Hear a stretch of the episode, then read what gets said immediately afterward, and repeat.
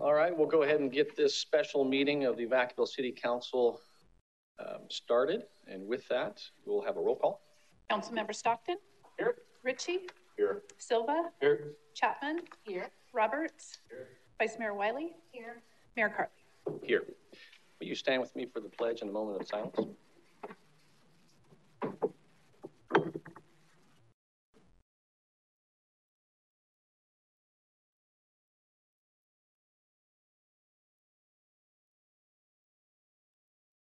Allegiance to the flag of the United States and to the republic which stands one nation, indivisible, with liberty and justice for all.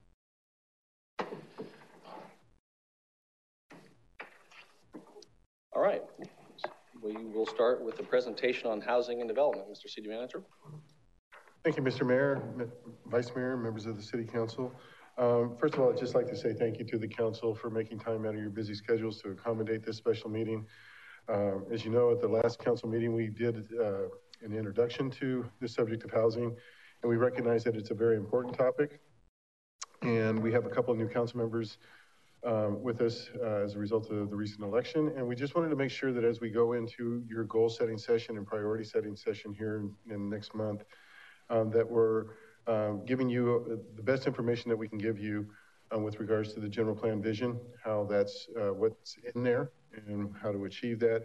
And especially on the subject of housing, we wanted to take another uh, step at giving you some more information on that. So tonight, our community development director, Erin Morris, has been working very diligently with her team and uh, others on our staff to give you this presentation tonight. And so we thank you for the opportunity to present and we look forward to your uh, discussion and your questions. So with that, I'll turn it over to Ms. Morris. Thank you, Mr. City Manager, and good evening, Mayor Carli and members of council. Tonight's presentation fits in with these four presentations that are happening sequentially. So I just wanted to go over briefly the roadmap. Uh, last week, um, we talked about the community vision and land use implementation tools part one. And that presentation focused just almost exclusively on the general plan, the specific plans and the ways the city identifies where we want housing and other kinds of land uses. Uh, tonight's meeting focuses on housing development. We'll touch on community demographics and the connection between housing and growing our economy. Uh, then next week, um, back to back, I'll be back here with community vision and land use tools part two. And this will touch on growth management, including the urban reserve, our housing strategy, and how it relates directly to our housing element. And we will do a thorough housing element presentation. And the last of this four pack is that on May 9th, we'll be bringing an inclusionary zoning study session to the council and further into the housing strategy. So with that, my presentation this evening has six parts and some of them are longer than others. But so I'm gonna just identify where we're gonna go tonight. So we're gonna start off by talking about people. And this part focuses on some of the community demographics in Vacaville. Then I'm gonna highlight the housing strategy just very briefly because it is the city's local vision for housing that's sort of additive to our general plan. I'm then gonna talk about homes. And this is the existing housing stock here in Vacaville and historic development information about housing in Vacaville, as well as what's in the pipeline now and what affordable housing is. And then we're gonna talk about city action, and this is the city's role in housing development. And, and in some ways that will contrast with the private investment piece where we talk about what the development community's role is. And I'm gonna close with a really high level um, state law discussion because ultimately we're gonna get into the nitty gritty of that when we talk about the housing element next week. So starting off with some population trends, Vacaville's population increased um, from 71,000 in 1990 to 98,000 in, 20, in 2021. And this represents a 9.6% average annual growth increase.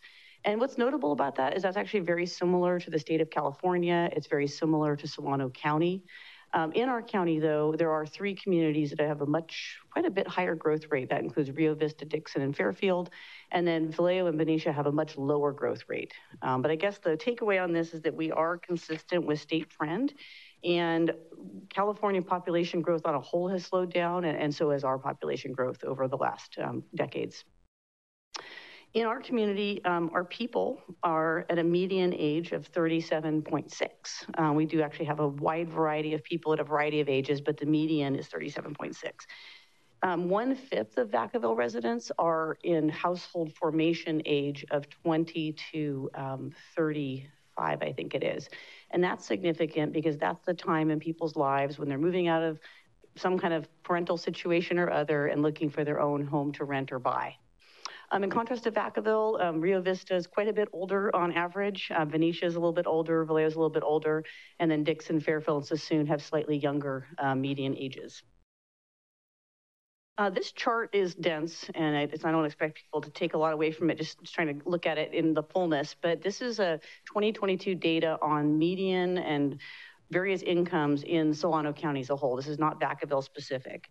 What this shows you is that in Solano County, our median income for a family of four is $108,700. So a family of four that makes 80% of that, which would be 86,800 is considered low income.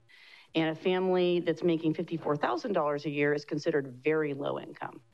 I'm highlighting these numbers because as we move through the presentation, I'm going to give some income examples to kind of put some color to who are the folks who are looking for housing, how much money do they make, and how much does it cost for them to find that housing. And then this slide talks about our labor force, and this is really still pretty high level. This comes from our housing element. It just shows what Vacaville's top industries are. And so health and education is at the very top. Um, we have a, a good financial and professional um, group. We have manufacturing, wholesale, and transportation. We have retail, we have construction. Um, these are the main industries we have here, our top industries. And so as we get into, again, incomes and housing costs, um, I want the council to be thinking about this.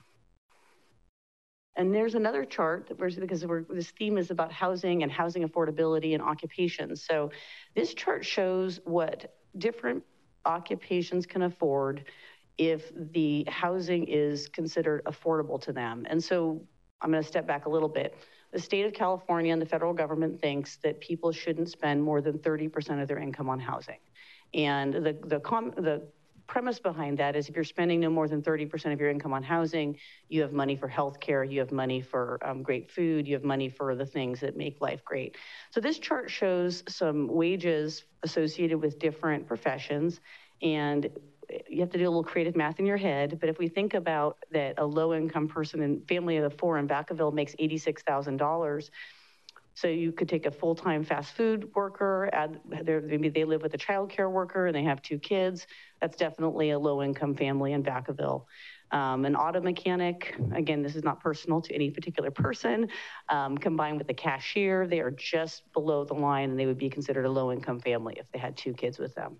So that's, that's what this chart illustrates. And it also shows um, with the red line, the cost of a typical two bedroom rental in Vacaville.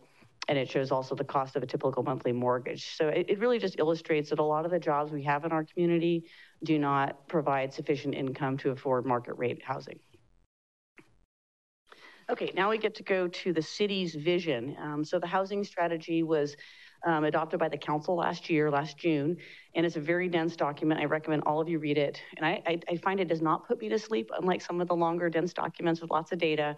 But I just want to summarize the key findings because this is our city vision for housing. So essentially, it found that our growing community over the last decade has become much more racially diverse and wealthier with higher educational attainment. And actually, our incomes in our city went up well, and our poverty went down over the last decade. That's a really positive thing. It found that our population is aging um, while continuing to stay in their owner occupied single family homes. And that's a, something we can talk about a little later. But we are an aging population despite the fact that our median age is around 37. Uh, rents are rising rapidly, and I think we all hear about that here. Um, and that um, means that more than half of the rental um, folks that are renting are considered rent burden because they're paying definitely way more than 30% of their, their monthly income for their rent. And then the other finding, which relates to the connection between housing and jobs, is that most city residents commute to jobs outside of the city, despite the fact that we have a lot of local jobs. Continuing with the housing strategy. Um, so housing production in the city of Vacaville has been declining for the past four decades. And I can, I have charts in a minute that show that.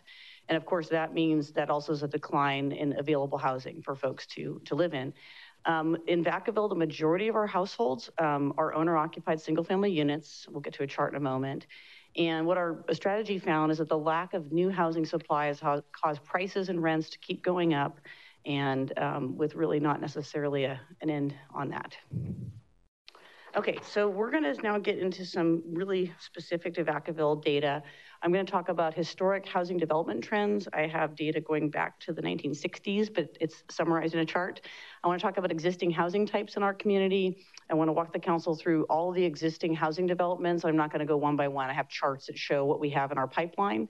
I'm going to talk about what guides our actions on housing development as a government, as a, specifically as a local government, talk about what we can and can't do to affect housing development, uh, the factors that affect the cost of housing, and then also the connection between housing production and economic development opportunities. Okay, so this, this chart, um, as you're looking at it, um, the yellow line represents um, the city's population uh, since 1940, when not a lot of people lived here. So as you can see, it starts off in 1940 and it rises fairly steadily to, in 2020, this says there were 102,000 residents in Vacaville. The blue line, um, which starts in 1960, because that's when we have building permit data, shows that between 1960 and 1980, housing production was just uh, steadily increasing. And we really just almost like straight up. And the peak was the decade of the 1980s. In the 1980s, the city produced almost 8,000 housing units. And so that was definitely the high in the history of the city of Vacaville. We had another, not peak, because it's a little bit less than, but in 90 and 91, um, there was another uh, lot, of, lot of building permit activity, a lot of houses being built. And then ever since 1990, um, housing production um, has just been decreasing. It's not been a, a plummet or anything, but it's definitely been on the decline. So part of why we're talking about housing, part of why you're talking about housing a lot when the community talks about housing, if you sort of think about the space between that rising yellow line of population and that declining uh, blue line of housing production, there's people that need housing. Um, and there's, there's a lot of ways to get into that, but I'm gonna keep going through the rest of my slides for now. So this slide just takes out the population and just shows building permit issuance since 1980. So this shows the decline from 80 coming down to sort of the um, sort of slow um, early 80s, the spikes that happened in the 90s where we had two years of really strong housing production, a plummet um, as the 90s wore on.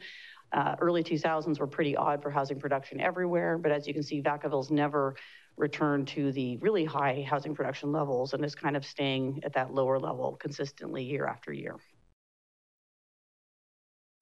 Okay, we're going to talk about housing types in Vacaville. And this, this slide's a little bit generic because it is definitely one of those type of slides. But the point is we do have a lot of different kinds of housing in Vacaville. Uh, we do have a lot of single family homes that are, a lot of them are owner occupied, um, actually on trend with our country, uh, but higher than people in our state of California.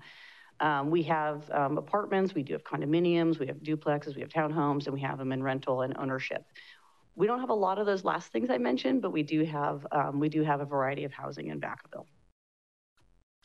Um, affordable housing is a term that gets used a lot. Um, and um, whenever I hear the term, I always think, is it a capital A affordable housing or a lowercase a? And that doesn't mean much to non-planners, but I'm going to get into that. So according to state government, you know, as I mentioned earlier, your housing is affordable to you if you're paying 30 to 35% of your gross household income to pay for it and otherwise you are considered housing burdened because you're spending way more of your income on housing. Um, a type of affordable housing, and this is the deed restricted capital A, capital H affordable housing. This is a type of affordable housing that cities build typically with money from the city that has a deed restriction that ensures that the housing remains affordable for a defined time period. And that time period is typically 55 years. And we do have some deed restricted affordable housing in our community, uh, particularly in the Rocky Hill neighborhood. We have one project, Pony Express, almost finished. That's an example of deed restricted. Uh, but this is one area that the city of Vacaville has not successfully produced a lot of this in, in recent times. There are other kinds of, I'm going to say lowercase a affordable housing, and some of those terms can be attainable housing, uh, different types of housing that are more affordable based on their design, the size of the house, the size of the lot. And that's really, um, the term missing middle has become a popular term to describe attainable housing. And I have some slides that are going to just show different examples of what missing middle housing can look like. But before we go there, I just want to show some pictures of deed restricted affordable housing um, in different places. So The first image on the left is our, um, the Rocky Hill Veterans Housing, which is a really unique design, um, and it looks really cool from the air and also in person. Uh, the image on the right is an actual, it's a sweat equity ownership townhouse project, two stories in Santa Rosa. Just, I picked it out because the form is kind of low. These houses are kind of modest. They actually are deed restricted, affordable, but they also had that sweat equity component, and they are all owned by 60 individual families who help build their houses. Uh, this slide shows two more housing projects. The one on the left is in Napa. It's a rental apartment. I think the point with this is that deed restricted affordable homes are not always five or six stories over a podium structure or towers. A lot of times they have, they're, they're also very low scale to fit in with, with neighborhoods. And then the image on the right, um, I'm trying to recall where I got it from, but it's showing just that three story apartment building, um, pretty typical um, for suburban areas, um, more like Vacaville. And then this chart, I will not stay here too long, but um, this is our eight-year um, RHNA, regional housing needs allocation from the last eight years. And the takeaway here is although we overproduced in the category of above moderate housing and moderate housing by a lot, we did not meet our RHNA in, in housing for extremely low, very low, or low income um, households. And that's part of why I'm making the point about the, the need for the deed restricted affordable housing. Going back to housing types, this slide, I think I've already touched on this, but it shows how our housing is broken into categories. Uh, the big, uh, the bigger pie, that yellow piece is the our housing inventory at 72% single family detached. And then the other kinds are all the other kinds of housing we have, including multifamily of different, uh, different levels. And then the small pie chart on the right uh, illustrates that 62% owner occupied uh, Vacaville stat. And then of course the rest of the housing units in our community are renter occupied. So um, this, this summarizes that again, but just not with a pie chart. If you, take, if you think about what is missing middle housing, this says that in our community, we have about 72% single family, about 22% would be considered missing middle, and then we've got mid-rise at about 5%. So I wanna talk about actually specifically what missing middle housing is, because this is something that we have been talking about, and I wanna show some pictures. So I don't, these pictures I don't just, I don't love, but the reason why I'm showing you this slide is it's intended to show missing middle housing is typically lower scale development. It's designed to fit in either near or within existing neighborhoods or established residential areas. It's definitely not tall apartment buildings or big buildings. So this uh, images show you duplexes, uh, courtyard units, what we're calling small multiplexes, cottage courts, little houses organized around common open space, stacked duplexes, townhouses, live work. So these are all examples of when we say missing middle housing, what we're talking about. And then these are some images from the wild or from Vacaville in the case of the one on the left. Uh, that's the Portofino project. Um, this Portofino is a classic example of missing middle housing. These have attached duplexes. Um, they have the driveways are grouped together. Um, there's individual entries, but this is definitely an example of when we talk about missing middle housing. The one on the right is um, a townhouse complex in Napa. And this one is probably, I can picture this in certain parts of Vacaville maybe, but this is an example of just a more urban townhouse form uh, found in Santa Rosa near one of their train stations. And I'm aware we don't have a train station here, but the form, the point on this one is that townhouses can be industrial looking, they can be residential looking, but fundamentally they're not very tall or big. And they're, they're designed specifically because they are more affordable than larger, larger housing. And then this is my, my staff and my favorite missile, miss, missing middle housing illustration. This is called a cottage court development. It's newer. I can't remember exactly where it is. But the idea is that each house has a little smaller yard, but they benefit from common amenities that make it a lovely place, lovely place to live. Okay, so now, and I'm going to keep moving through my presentation, I want to talk about what the city currently has in terms of housing inventory, in terms of what is actually currently in review or under construction. So this first chart um, shows the, the projects and the unit counts associated with all the housing developments that are currently in the development review process. So these are not approved projects. These are projects that we're working on. The notable ones are definitely North Village 2 in terms of unit count. We have a brand new uh, proposal out east of Leisure Town called the Raisins development that has a lot of units. Uh, we actually have quite a bit of housing development under review right now, and these are all projects that are likely headed headed toward the council in the in the time ahead. Um, these housing projects on this, say not in plan check, these are approved projects that have, they've been approved by the city, but they've not yet gone into the construction process. So they're not in the building division trying to pull a permit. Of these, actually, the two that are bolded, these are two approved deed restricted affordable housing projects, Allison and Oak Grove. They're approved, they could be built, but they're not in plan check yet. I do want to note that Green Tree is working towards submitting for the infrastructure and the apartment project. And I think that's coming, but it's just not quite here yet. And there's more. Uh, these are other projects that are not in plan check. Um, we expect to have um, of this list, which includes 700 Park. We're expecting that to come in this year for sure. Uh, Lower Lagoon Valley, we're expected to see some things in our building division, some housing starts there. Uh, but again, we have quite a few approved projects that have not yet come forward to be built. And then we have three projects that are currently in plan check. Permits have not been issued yet. These include Southtown Apartments, Nut Tree Apartments, and a mixed use project in downtown Vacaville. And then construction has been still quite quite brisk, um, despite you know some of the challenges. Uh, we have all of these projects under construction. Notably, Pony Express is it's really close to being done, but it's still under construction. It's a deed restricted affordable housing project. Uh, Peabody Road Apartments they pulled their permits and they've gotten going. Um, and Farmstead and Roberts Ranch, Northfield Unit Seven. Again, we've got some hammers swinging out in our community. And then recently completed projects, um, Harbison Townhomes, the Reserve at Browns Valley, Brighton Landing. Uh, these are all projects that have been completed in fairly recent time. And I just have a few images of these, but I'm going to kind of keep moving because I want to get to the council discussion. So um, here's where we're going to talk about what the sort of what the city's role is in housing development, because it turns out we do have a big role, but we don't probably have the biggest role. so um, the last presentation I gave um, talked about the general plan, the vision, and how we set the table as a city for housing and for other things through the general plan, through the specific plans, through our um, development review process, et cetera. Um, and that really, that is the foundation for um, how we decide what's going to be built where and what it's going to be in terms of density and whatnot. Um, and so that's that, this slide just puts that into words. We have a general plan, we have a housing strategy, we are required to have a housing element. We'll talk more about that next week. We have to meet our regional housing needs allocation through planning. Um, the other factor is always going to be market demand um, because if people aren't coming to us to build housing, we cannot make that happen. So this next illustration shows that this the concept behind housing development. There's like these five major components. Um, there's you know the the construction of the housing, the financing of the housing, deciding where and when to build that housing. There's the housing type and there's the entitlements.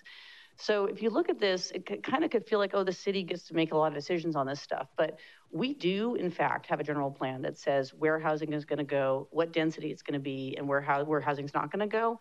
But ultimately, we don't decide which site a developer decides to build on. And we don't decide or have any role in them figuring out how they're going to afford to build. And we don't even decide when they're going to file their application. They like, we get that question a lot in planning. Why is this project being proposed? It's like, well, this is the developers, right? So really the only piece in this little five five slice puzzle that we control is the entitlement process like how we process development applications how long it takes um, I mean, I mean, how people are treated, how the community feels, how the developer feels. But really, in the terms of housing development, we do not control a lot about the actually making the housing happen piece of it. And then this chart shows that again in just a little bit different way. So in the city, we plan for and allow all kinds of housing in different locations per our general plan and per our other community documents. We have to approve the housing through at minimum um, a building permit process and typically through a full planning entitlement process with public hearings and, and neighborhood meetings and that kind of thing. Uh, we can have um, incentive programs and we can um, also target our fees at different kinds of housing or different kinds of development. And then uh, we can, in fact, sometimes offer affordable housing subsidies to make affordable housing projects happen. We have to have money for that. That's one of the challenges, but that's another role that cities play. The developer has to find the site get the financing and the funding, uh, design plans, get through plan check, build them, and then ultimately, you know, manage, maintain, or sell sell what gets produced. So this chart shows again this point that the city has control over our specific requirements, our development impact fees, our permitting and development timelines, those kinds of things. We don't really have control over a lot of the other aspects of housing development. I mean, in particular, these days, construction costs, mortgage rates, um, land value, um, demographics, uh, how our community is growing, how many new homes are entering, entering the market at any given time. These are all things that are really outside the city's control. So just highlighting again, our role, we get to establish the community vision. We do that through our general plan, specific plans, land use and development code, design guidelines, et cetera. We get to um, have the development review process um, in most cases, except for when the state says no. Um, but we have a whole process for how we diligently review and evaluate and ultimately decide on what gets approved in what location um, in terms of housing. Um, and this is one of our primary roles. And the other role we have is on the setting of development impact fees. And just last year, this council ad adopted new, refreshed development impact fees for the first time in 30 years. And that's a really big deal for this city because it allowed us to do a bunch of things. I mean, for one, we have fees that are set to build the infrastructure that's needed for these new projects that are coming. And there's a direct relationship between the fees, the costs, and what needs to happen and um, it, it was a good, good thing to do after 30 years. The second thing that the new development impact fee schedule does is it actually has different levels of a fee based on housing size. So the old one, any house paid the same fee. So if you're a developer, you have really no incentive to ever build a small house because you'll pay the same development impact fee, whether it's 4,000 square feet or whether it's 1,200 square feet. So the new fee schedule, which is currently being implemented, allows developers that incentive that they actually have a lower fee if they build a smaller house. The other part that the city controls is having a fee deferral program or offering incentives. Uh, the council will be um, formally reviewing, considering the fee deferral program next Tuesday, and we are going to be bringing you an incentive program over the next couple meetings. There are a lot of factors that affect, affect housing development, and I'm not going to dwell on this slide. I think, I mean, there's just, there's a lot, this is trying to illustrate to you that there's just a lot of factors that affect housing development, again, that are not really the things that the city controls. This does show we do affect it though through our permitting and development timelines, the kinds of things we require, but still many of these things are really kind of market driven. Okay, we're getting toward the fifth or sixth thing in my presentation. So I just want to talk briefly about the connection between housing production and economic development. Um, so here in Vacaville, housing is a part of our comprehensive economic development strategy. And we do see the connection between trying to attract industry and having housing that serves that industry. Um, when you don't have a variety of housing types, um, you can't, you don't have housing for all the different kinds of people that work here in Vacaville or even live here in Vacaville. Um, and these could be spanning these low wage, lower wage workers. Um, and some of those folks are these community serving occupations like nursing aides and folks that provide childcare and, and actually even in the logistics industry, these are all the lower wage workers.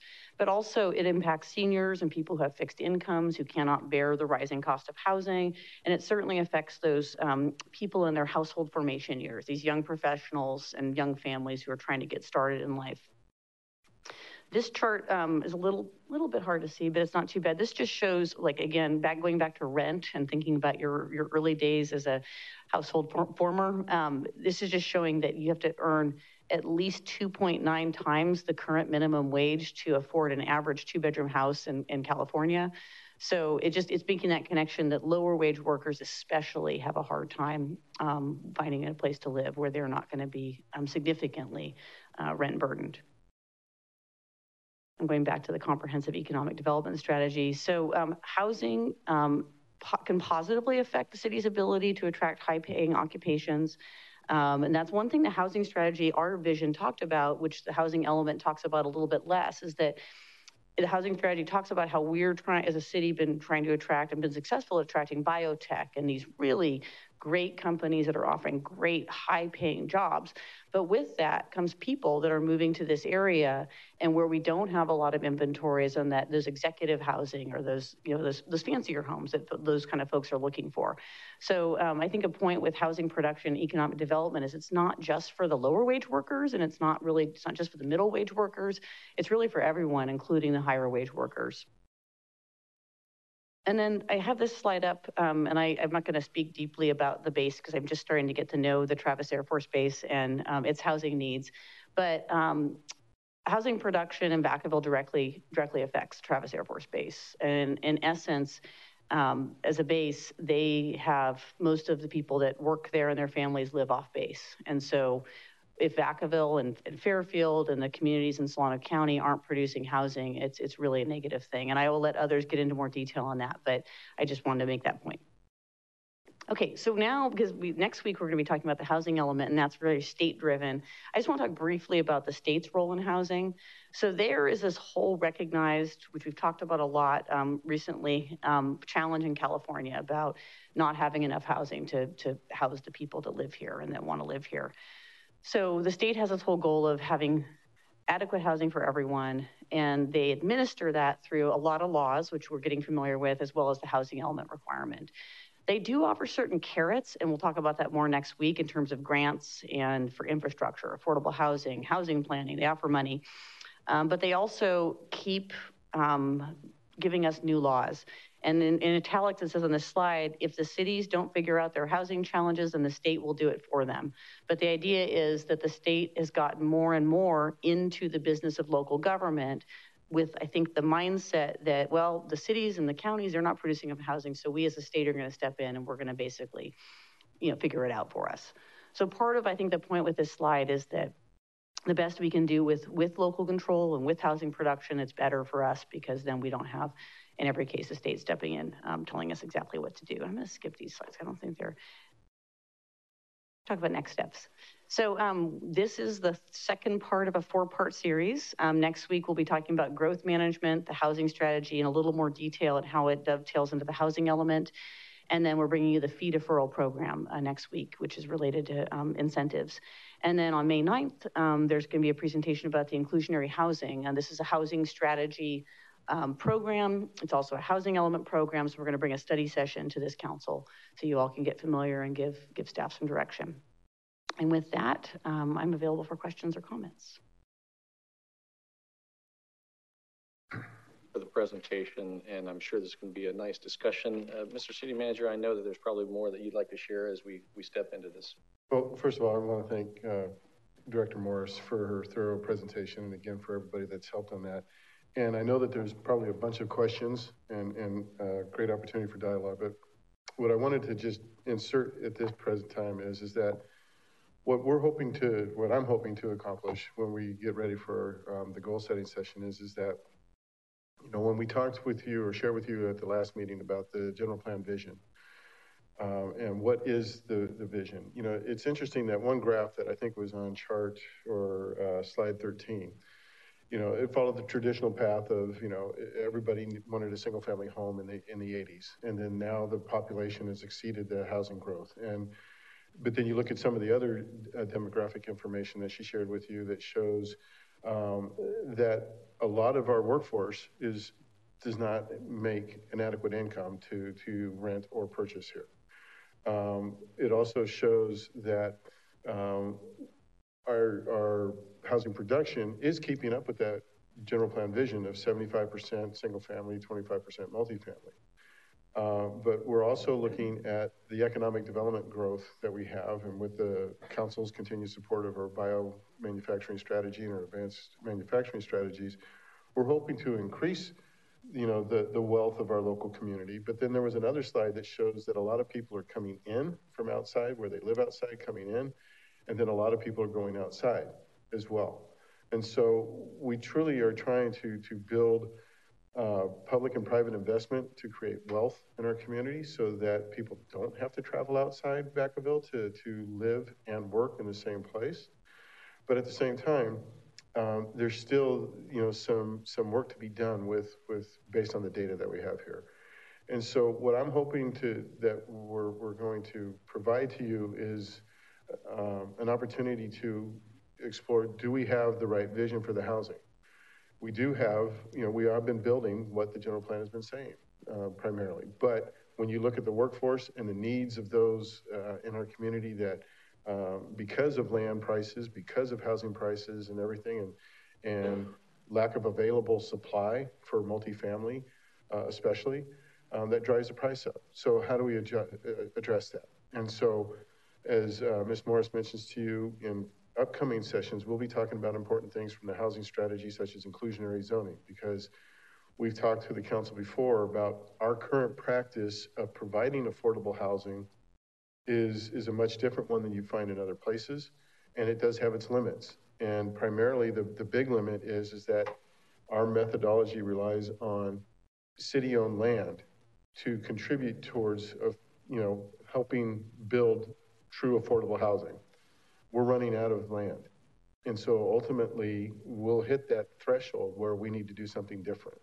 And I would say that based on the, the slide that shows our RHNA numbers for very low and low, we need to do something sooner than later. And so we'll be talking about that piece um, at an upcoming meeting. But, you know, so um, I say this to just, you know, share with you all that if there's changes that need to be done, this is a great opportunity to talk about those um, and, and, you know, go forward in terms of what is the right product type for, for this community. And so with that, um, we're, we're here to answer all your questions. Yeah, thank you. And uh, as I wait for anyone who wants to ask the questions, and, then I'll eventually open it up to the public. Uh, it's a it's a real question that sometimes, as I see these slides, um,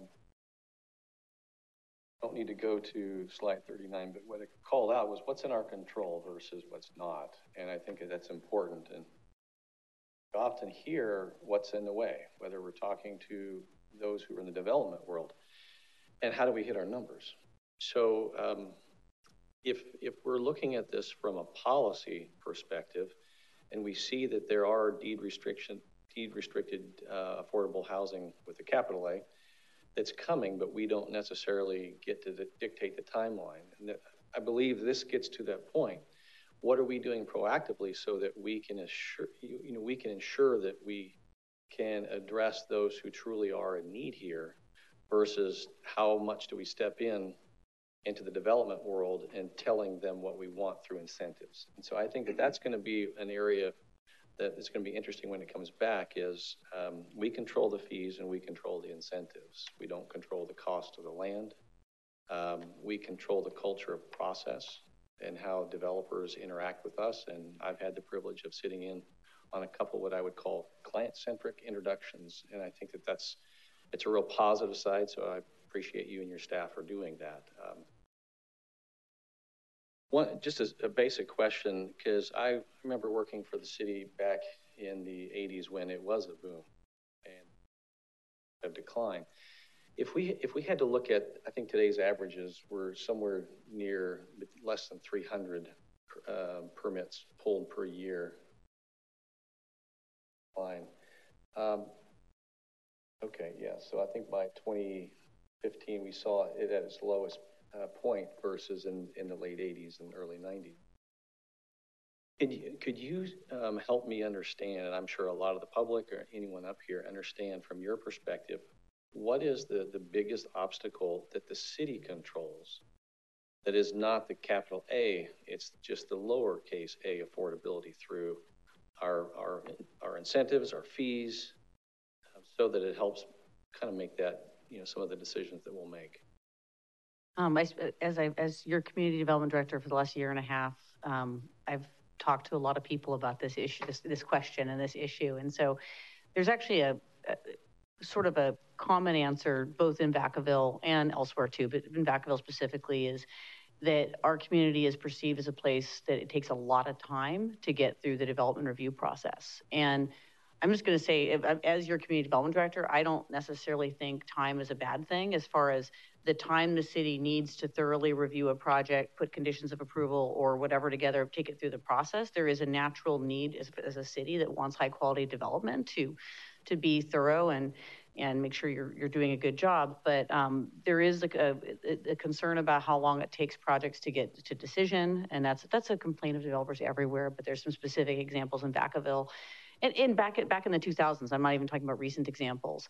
Um, lack of certainty is a big thing for developers um, who are deciding where to invest. If they, you know, if it was as easy as going to a city, going, oh, that's the color that site is. Okay, the zoning says this, and they can go in and, and build. It's never that easy anywhere, pretty much. So there's just that uncertainty factor as, as a control factor.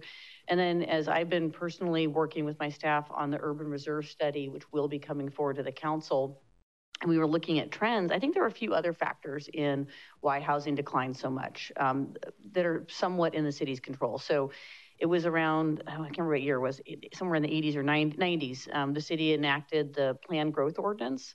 And it's now actually against the law to have the planned growth ordinance is, it's been uh, set aside and it will have to go away. Interestingly, it's from looking at the data, that ordinance did not stop anyone from getting a building permit because we always had enough allocations to cover what was happening in those days. But when talking to development community, there was a perception that Vacaville didn't want housing because of the planned growth ordinance. So that's an anecdotal story I have heard out there on the street about why why development slowed down. But you know, I just I have to say, in fairness to to people everywhere and to the council, development slowed down a lot in a lot of places around this time. There were a lot of you know kind of boom times in the 80s and 90s, and uh, most cities are not as busy as they were back in that those days for whatever reason. Yeah, thank you. Um, from when I look at those incentives and the fees, obviously some of the challenges that I've heard in speaking with the development community is, is what's different about Vacaville? What's the a potential high cost um, that really just makes it difficult? And I hear numbers like between 500,000 or 600,000 per door, even for um, low income housing developments. And that just, I, I, always hear it doesn't pencil out. And so that they're going to look where it, it, they are going to be able to do this. I'm concerned that sometimes what we can do for incentives is very important because what we don't, what I don't want to do is I don't want to give up our ability to say this is the kind of uh, homes that we want for our community, the style of our homes, especially as from from my perspective, as we continue to look forward say with the urban reserve. Um, we've experimented with um, a, you know, a, what I would call not a complete master plan development of Southtown with some of its uh, advantages and challenges with development agreements. But um, when, when this is going to come back to us, is there going to be recommendations as far as places where the city has uh, taken some time to study and look at to say, this is a good example what a master plan could look like for the future if and when we open up an urban reserve, because these, all this will apply to that. There will certainly be an opportunity to, to talk about these things. With the urban reserve, um, the report that has been, we've had one public draft and the new public draft will be coming out uh, so we get this item back to the council. It really looks at uh, the kind of housing we have, the sites we have for the kind of housing that is we have, what we need and where it can go. And as part of unlocking the urban reserve or actually developing any undeveloped land plan for housing is going to be about getting a high quality design. Uh, that's something that um, I hear loud and clear from the council and from my boss, the city manager. So yes, we'll have those discussions in the time ahead. And Mr. City Manager, do you have some comments on that? So going back to one of the earlier comments that you raised, um, just a, a, an important piece of information in terms of um, the cost involved. So just by the very nature of where we sit on the side of um, the county, for example, okay? Um, Fairfield, on their side, they, um, their wastewater discharge goes a different direction. Ours and everything uh, east of us goes into the Delta. So we have different regulatory requirements right there. And as a result, we're required to have a water treatment plant and a wastewater treatment plant. Um, others do not on the other side. And so a home builder, in my experience, is always looking for, you know, they have a minimum dollar value profit that they need to make. And so when you can build your $600,000 home in Vacaville and not have to pay that wastewater treatment fee um, that you do here um, in Fairfield, that's a difference. And so they're looking at those kinds of things. Now, is that a competitive disadvantage? It could be perceived as that, but we're trying to make up for that in other ways. But the fact of the matter is, is that we do have to have that, um, that fee to cover the cost of building a $150 million treatment facility. Uh, but what, as, as Ms. Morris mentioned, though, this council um, took a big step, and we're one of the few jurisdictions in the state that has actually put together a tiered fee for single family development now. So it does recognize that. And so as a result, uh, when we presented that uh, uh, AB 1600 fee study to the council for approval, um, we do compete very well now. And so those are the kinds of things that we're looking at to make sure that while we still have to meet the minimum state requirements, we are still very competitive from a pricing standpoint in the region um, because we do recognize that it is a competitive uh, market. Um, and we want to make sure that we're, we're in, in, in the game. So, uh, just something to be aware of. Uh, Councilmember Silva. Thank you.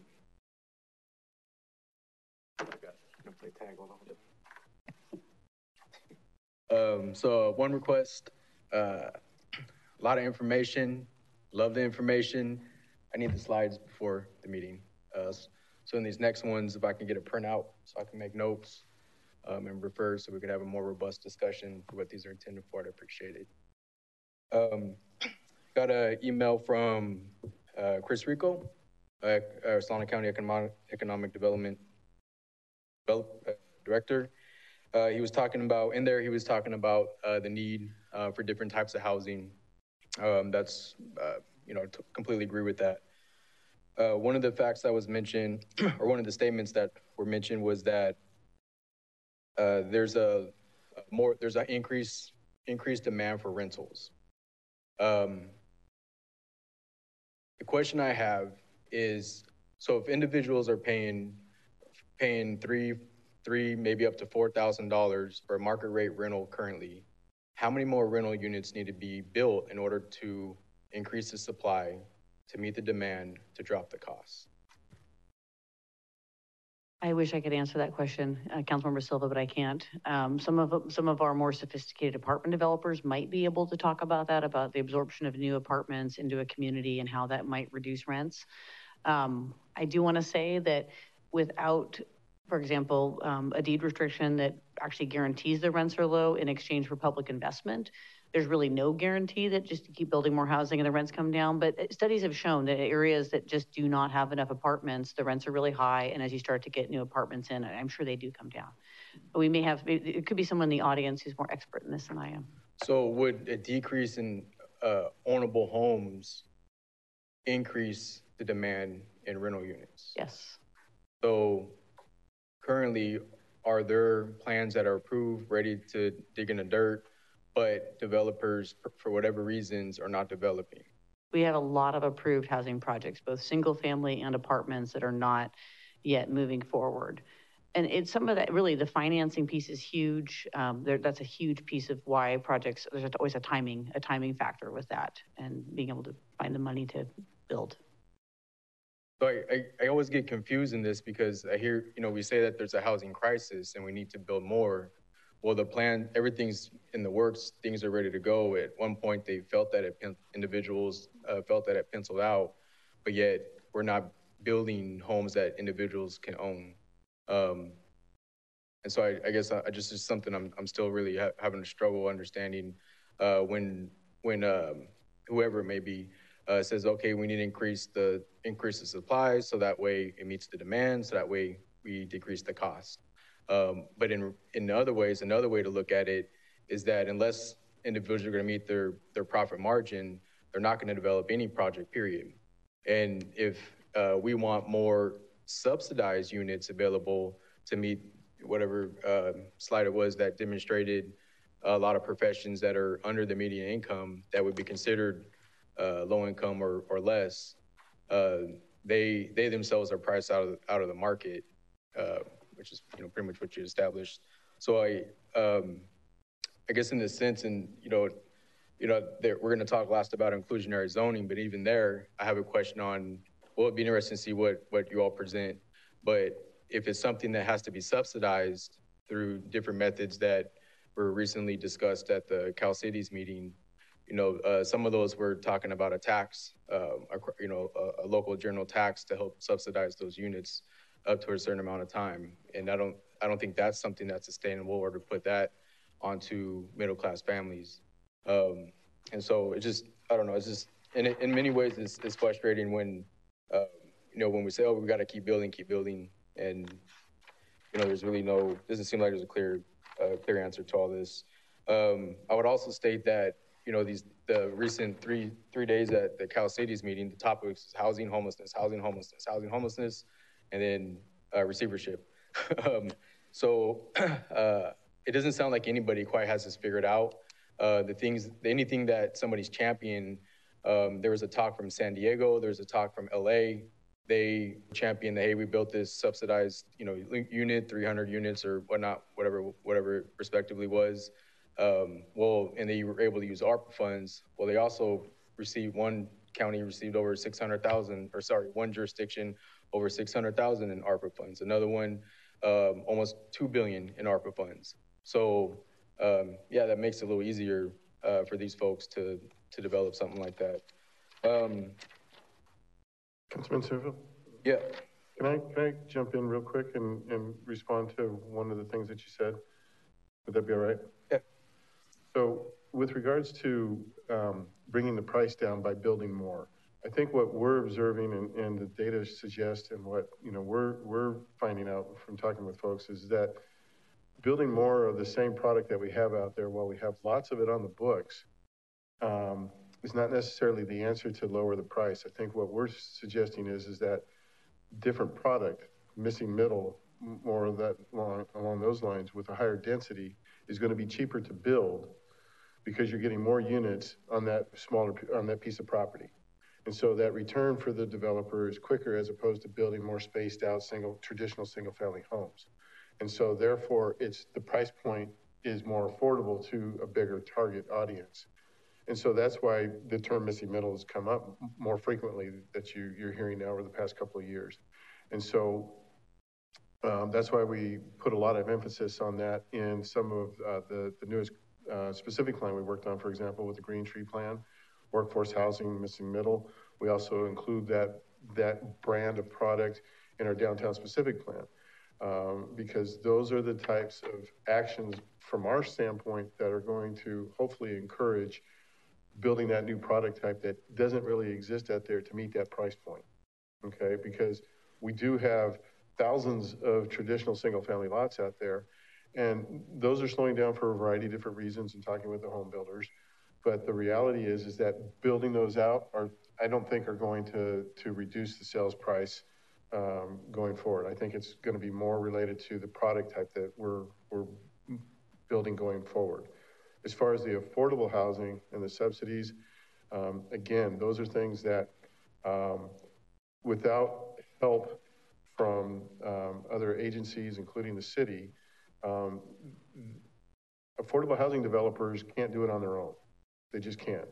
Um, it's too expensive to, to build that um, and, and get away with a successful project. And so traditionally, uh, it's been a combination of, of uh, investments. And we've brought those to the council in the past where, you know, there's a grant from STA, MTC, um, and with that, they're eligible to go out and go apply for uh, state tax credits and other types of funding. Um, and that's where having a, uh, an approved housing element is critical because if you don't have that, you don't get in line for, for those subsidies. And so um, we're going to have to have that conversation, and that's why we're presenting that information for you at our, at our next meeting. And so we'll be anxious to hear your feedback on that. But uh, I appreciate the opportunity to, to share that with you.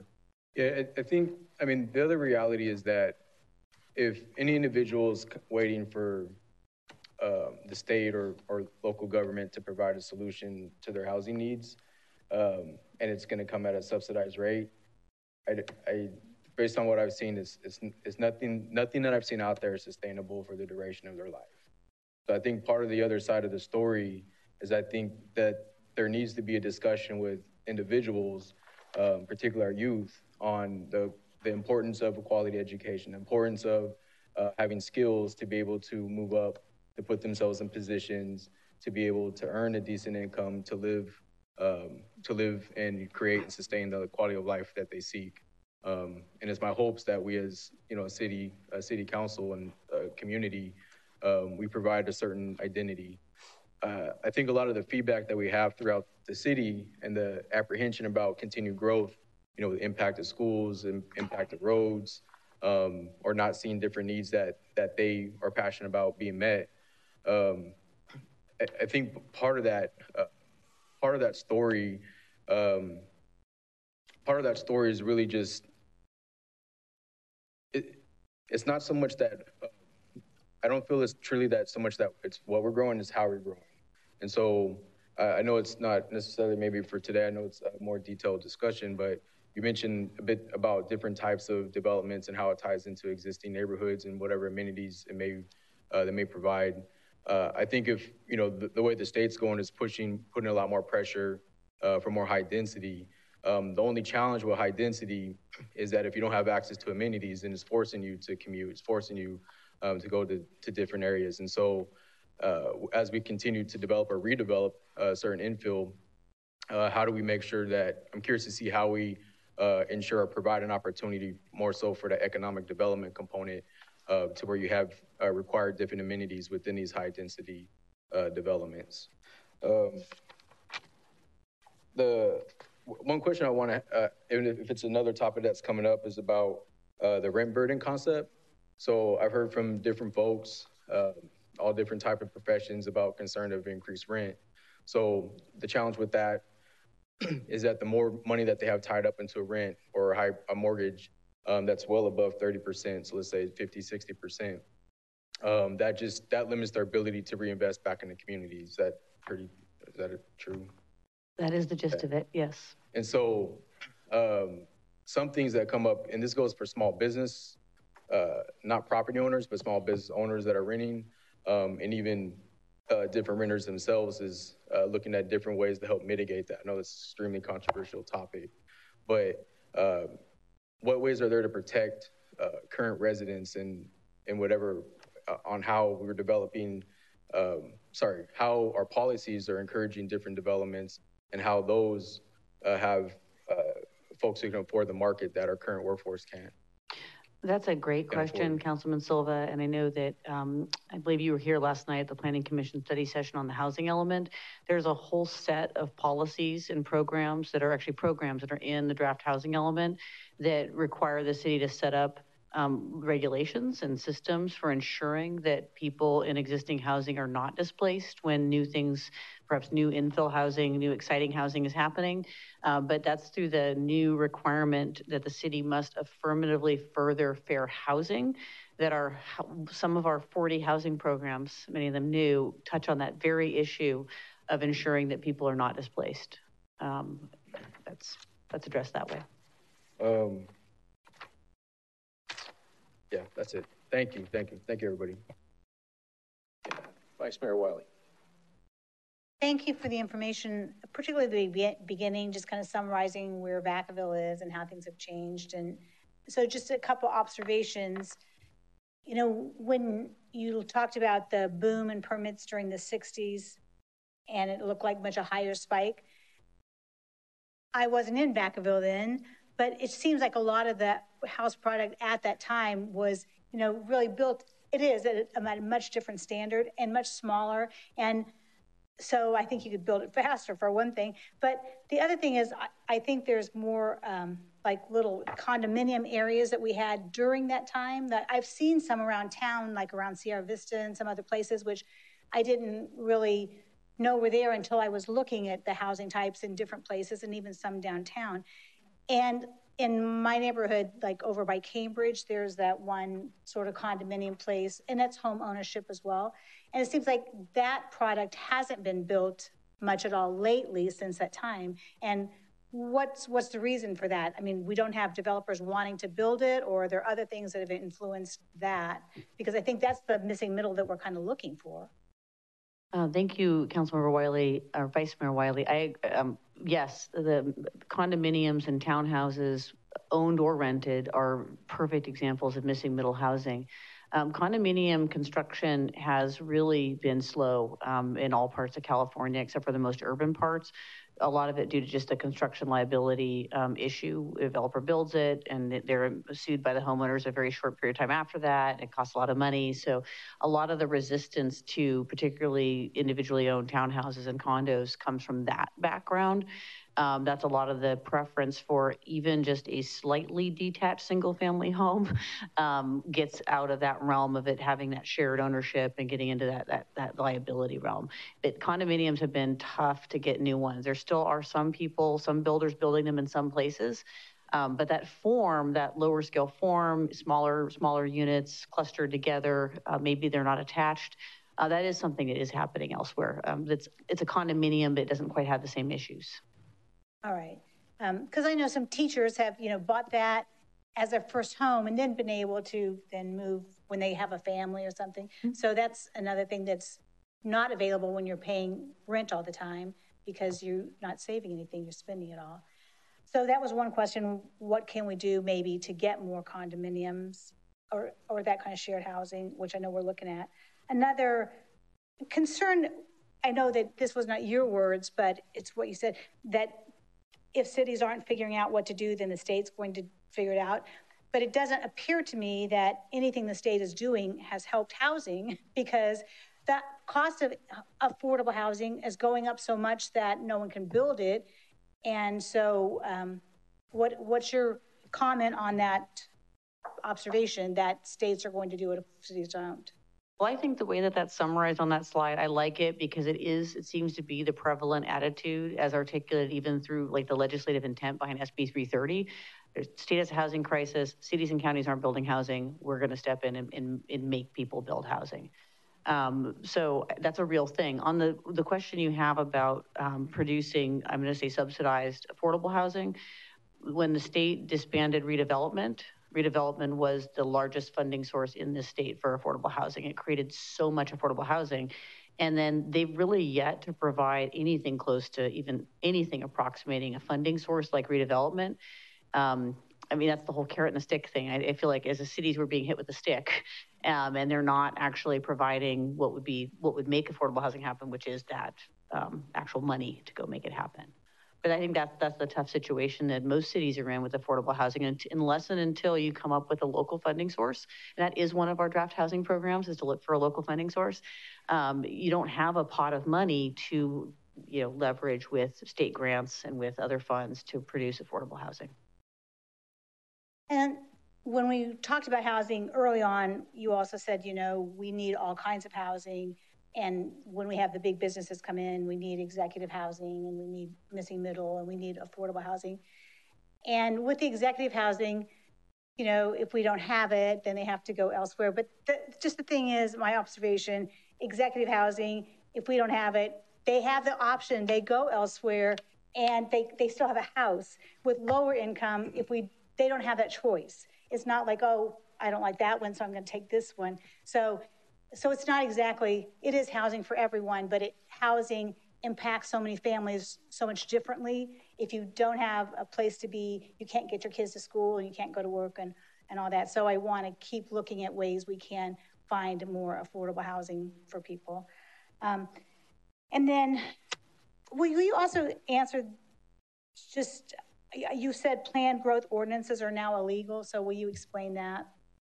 Um, the city, uh, city of Vacaville, like many cities um, in Northern California, especially, um, set up something called like a housing allocation plan. And so, essentially, our local ordinance said that every year only a certain number of building permits were going to get issued, and so they basically capped the number of building permits that were issued.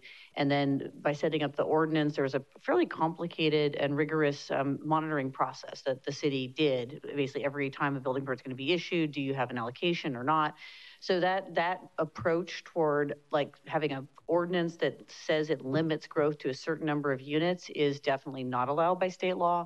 Um, our plan growth ordinance was um, suspended a few years ago, and it, it's still on our books, but it's in, currently in a suspended state. And we have a housing program that says that we will we'll get rid of it uh, because again, it doesn't comport with state law. And then the last comment. Uh, thank you, City Manager, for to talk about the tiered system. I mean, I I voted for that. I think that's good because we can't charge the same rates for all that, and that should help things. Um, another thing that I wish we could be on the cutting edge and say, well, we're one of the first people that do that, is finding a way to keep seniors in their home by having the people who need a home partner up with that and then be able to have shared housing. And so you've got seniors in a house with other people sharing the house, um, not just living alone and then having other people out of town because I know seniors who would like to downsize, but you can't buy a smaller house for less money. So that is an option. But San Diego has a real successful program, and I know they're a lot bigger than we are. But if we could just continue to think along those lines, what can we do to help seniors stay in their house and find provide housing for others? So thanks. Oh, I, one more thing though. on that one chart that you showed, the planned program, planned projects, I mean, we have a lot of planned projects. And oftentimes between the plan and the end product, things change. And like the one on California Drive, Montesa, I mean, it shows as 40, 59 houses, and it remains to be seen whether that will be 59 houses or 180 units. So I just wanted to comment on the fact that just because it's planned as one thing, it doesn't always stay that thing. So those are my comments. Councilmember Roberts. Yeah, uh, thank you for the presentation. Yeah, I was at the plan commission meeting, so I got a little bit of uh, preview of what's coming next week. But uh, the numbers looked a little bit different for the for the pipeline homes. I think is like from one last night, it was showing like over five thousand above moderate homes coming in.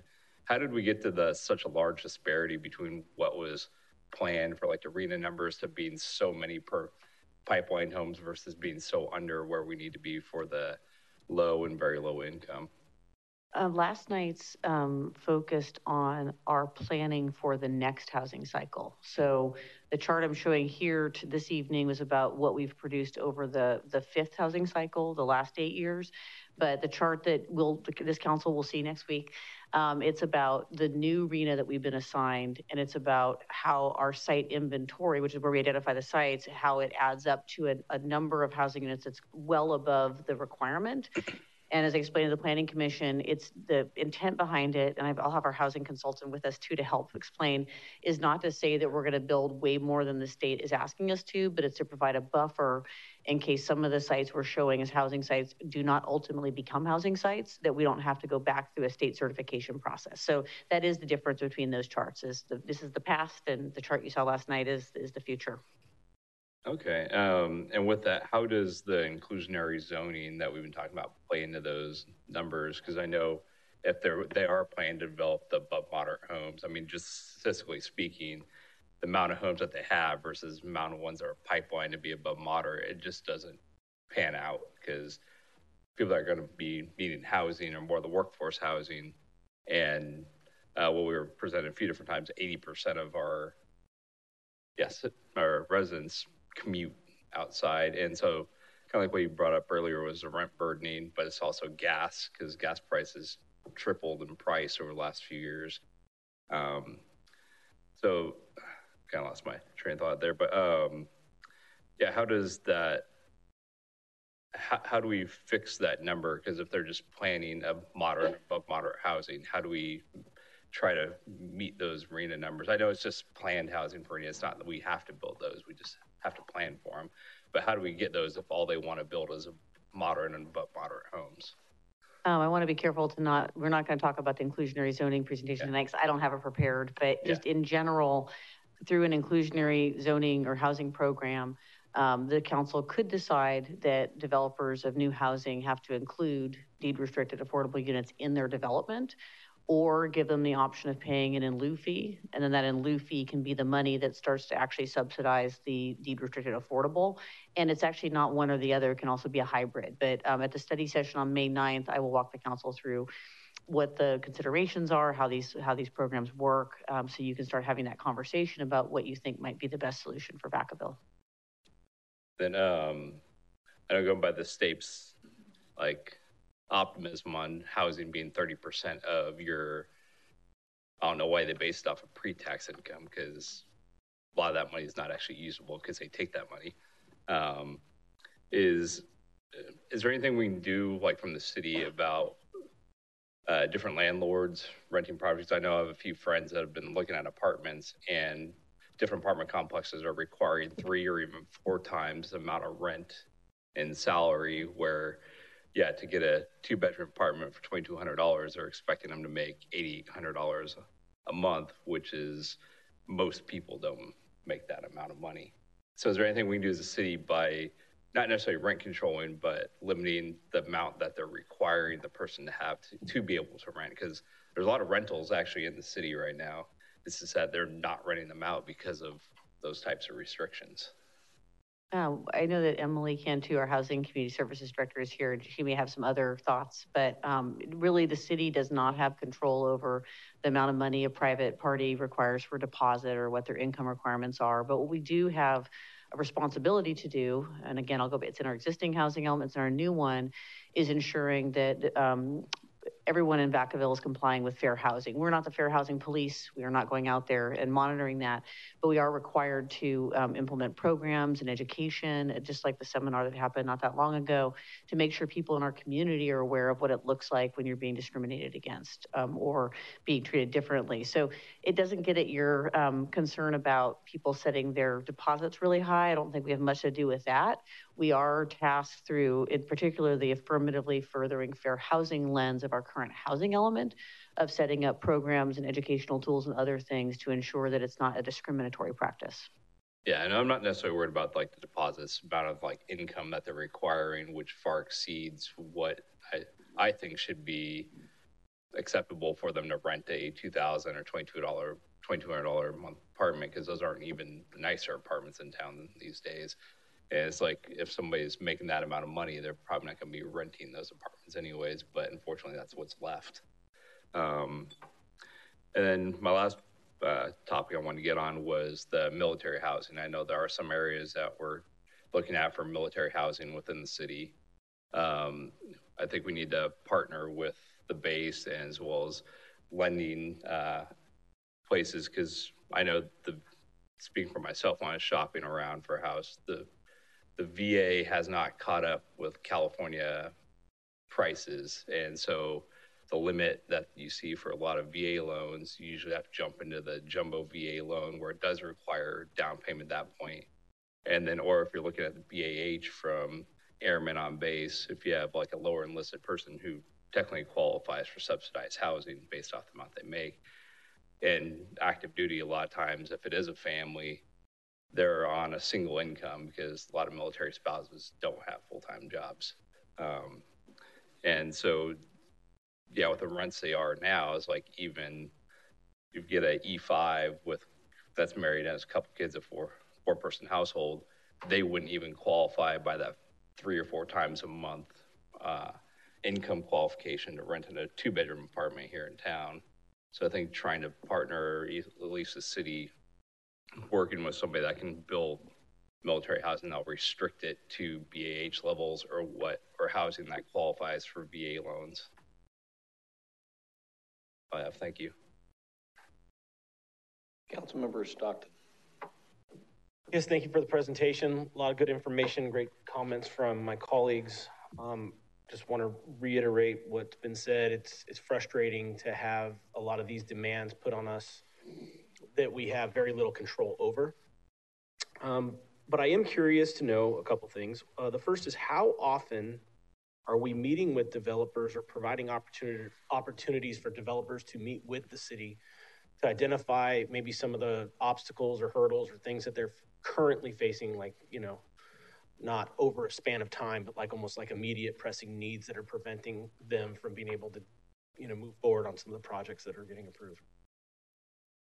Uh, that, um, Councilmember Stockton happens frequently. Um, one of the biggest functions that, uh, the roles that I play for the city with, along with my, I think, my planning team, my building team, is that we are regularly, um, being asked to meet with the developer with some, some snag or some hurdle related to their approved plan, or they're, they're trying to solve some issue of they have an approved project. But we're, we're really, um, that's a very frequent thing. And so That, like weekly, monthly? it's more, it's just on an appointment basis. If, I mean, Okay. I would say anyone is welcome to come to my department to talk to us about things, but we have regular, just, it's a recurring theme of meeting with developers in our department. Um, And are council members allowed to attend those meetings? This is more, these are more just like this meetings that someone's coming in to talk to a staff member. So no- it's not typical to have um, elected or appointed officials there, but I mean, it's not, we, there are times when staff and developers are meeting and there is a councilman or two present. or somebody like Yeah. that. Okay, um, the, the other concern that I have with the affordable housing stuff that's coming down from the state, and I don't know what we can do about it until we address the objective standards that this council's been pretty, pretty straightforward about wanting to get to. Um, you know, with some of the stuff that's coming down with the ADUs and junior ADUs, all of these things that maybe in metropolitan cities, huge places like we talked about San Diego or San Francisco, could be could, in, incentivize could incentivize the, uh, people to you know rent these properties. They're still making them unaffordable, and so Council Member Silva, to his credit, has talked a lot about you know how do we how do we provide housing opportunities for people that grow up in Vacaville to be able to live in Vacaville, and it's pretty clear based upon the slide that you showed before that in single income households it's impossible. Um, and so it really shows um, kind of the, the power of, of multi earners within the same household to be able to afford to live here, which means you really want to have to live in, you really want to live in Vacaville if you're going to that, um, to those lengths to spend that kind of money to live here. Are there any ways that we can incentivize companies to partner with developers or to develop their own properties for their employees to live on, to, like live within those housing tracks or homes? Like, is that another avenue that we can explore where if some of these biotech companies are coming and they know they're going to have 500 employees with families and they can work with or incentivize um, the builder to build what they need for their people to live here? Is that something that we have the authority to do or can we work with them on something like that?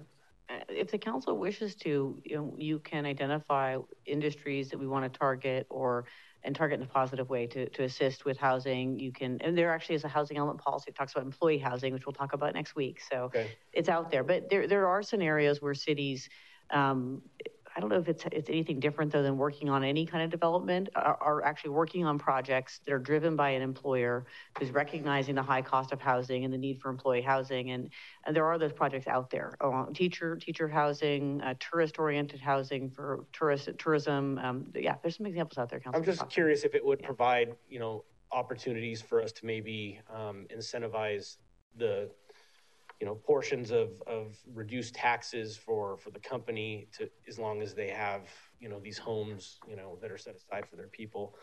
Um, the other question that I have is when do we anticipate that we'll be able to see tangible data related to the decision that we made about the sliding scale for the size of the building, the size of the uh, homes or units that are being built?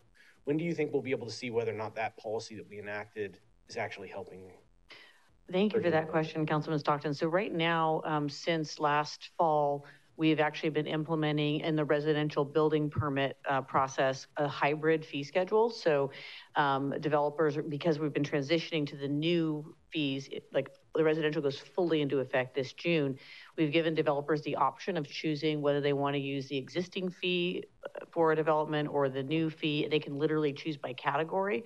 And I would say I think we've gotten some more building permits um, pulled for some single family on the east side of town, especially because of that program. But I think how we'll see it is by looking at our monthly building permit activity and how it changes as the fees go fully into effect in, in the um, in the summertime. I also think we'll see it when we look at our comparators. If we if we notice with our hybrid fees that we, we suddenly have more activity or on more pace with other cities that have more permits, we're going to see that too.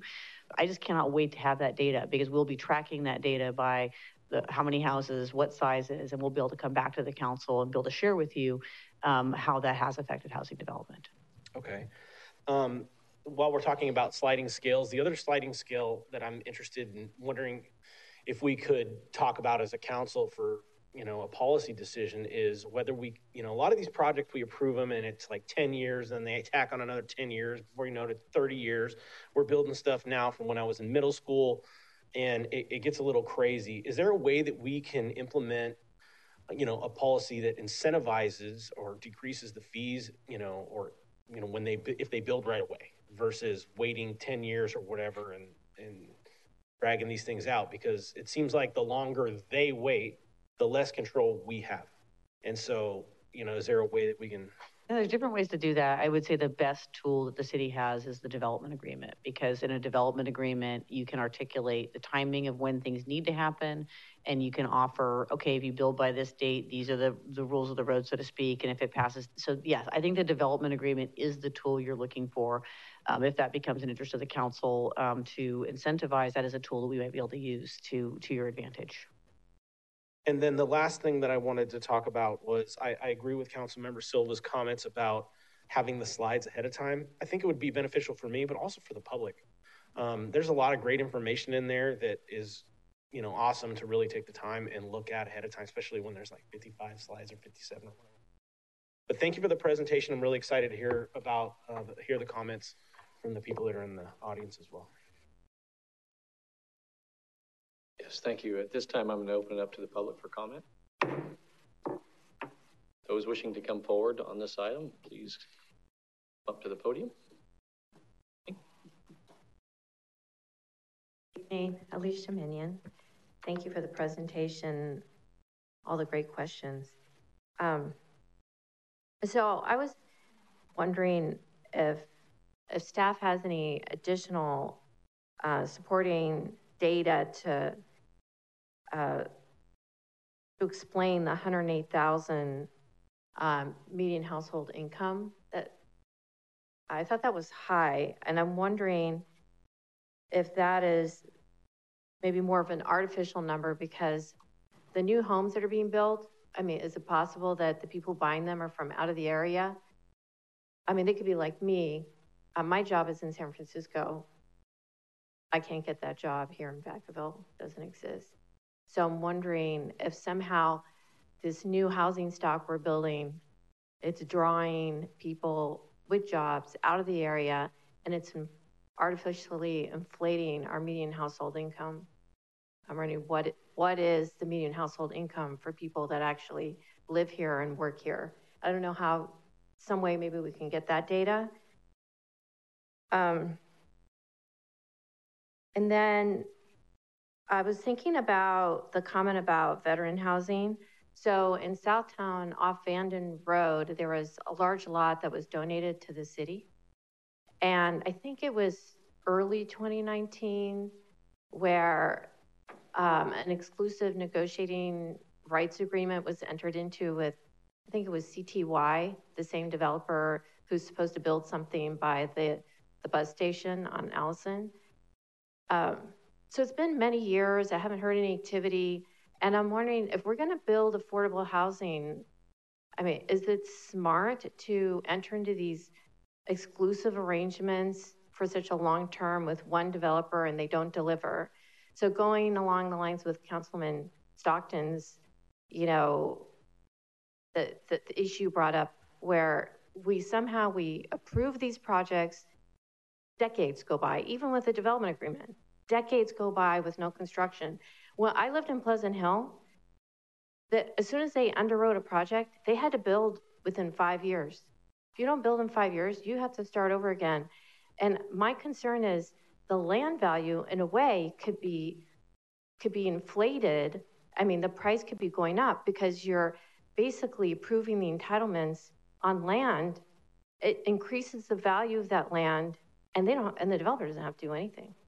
So I think uh, there's I don't know if there's something that could be done about that.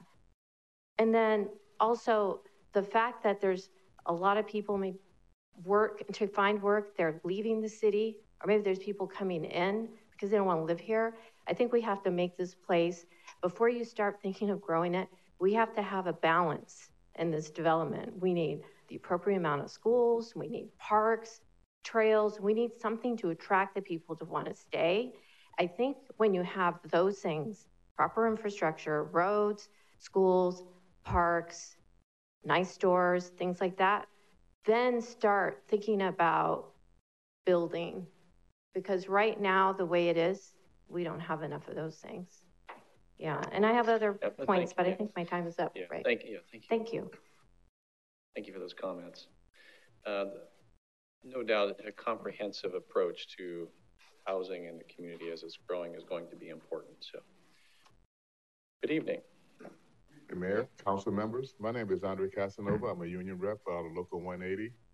Uh, I'm just here to trying to help out the citizens here who's, who's working, who do construction, and who have to commute hours to other projects, just like the ones we are discussing here, like the San Mateo, where they, where their city council members have implied, have implemented a strong language in they build so that when developers and contractors build in their neighborhood, that they hire locally. They hire some form of an apprenticeship with prevailing wage, some type of health care.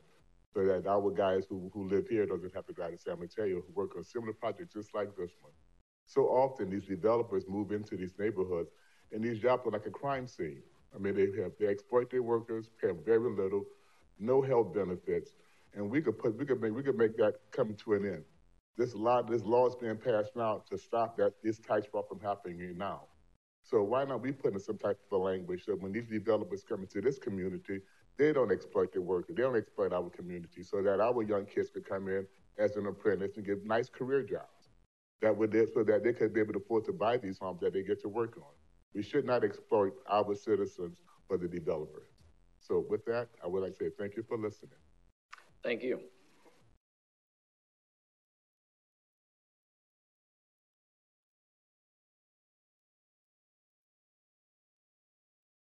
Wendy Brecken, and um, in response to Jason Roberts' question about maybe something could be done to have a lower, I guess, uh, salary requirement and uh, lower deposits.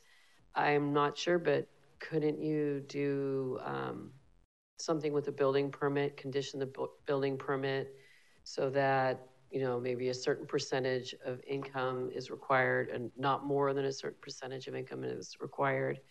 I mean, that's my question. Um, also, with the the planned growth um, ordinance that was part of, um, still is, I guess, part of the regulations. Um, the the basic purpose of that was to have resources, enough resources, infrastructure, parks, schools, police, fire, whatever, to um, you know have a high quality community. So um, just because maybe it is illegal, I'm not sure it is, um, to have allocations of permits, but um, there's still the underlying purpose of, um, and I guess Alicia had brought that up, that you need to have planned communities. You don't throw out planning completely and not plan your communities and just have growth, growth, growth, single family development or apartments forever. Um, we have that here and it's not going so well. so I, I think, you know, there needs to be some kind of competition with this hurrah, hurrah, let's more growth, more growth. Yes, there are RHNA numbers, but the responsibility, um, the community is placing res- their trust in you to um, do this right and have good planning and safe roads and not create traffic chaos and uh, et cetera. You hear me? Thank you. Thank you.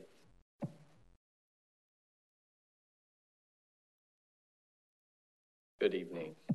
Good evening, Mr. Mayor, John Evalle, uh, City Council members, John Evalle, um, citizen of Vacaville, but I'm coming on uh, in my role as the chairman of the Travis Regional Armed Forces Committee, uh, the community group that we do a lot of community work and supporting the airmen and the mission out of Travis Air Force Base.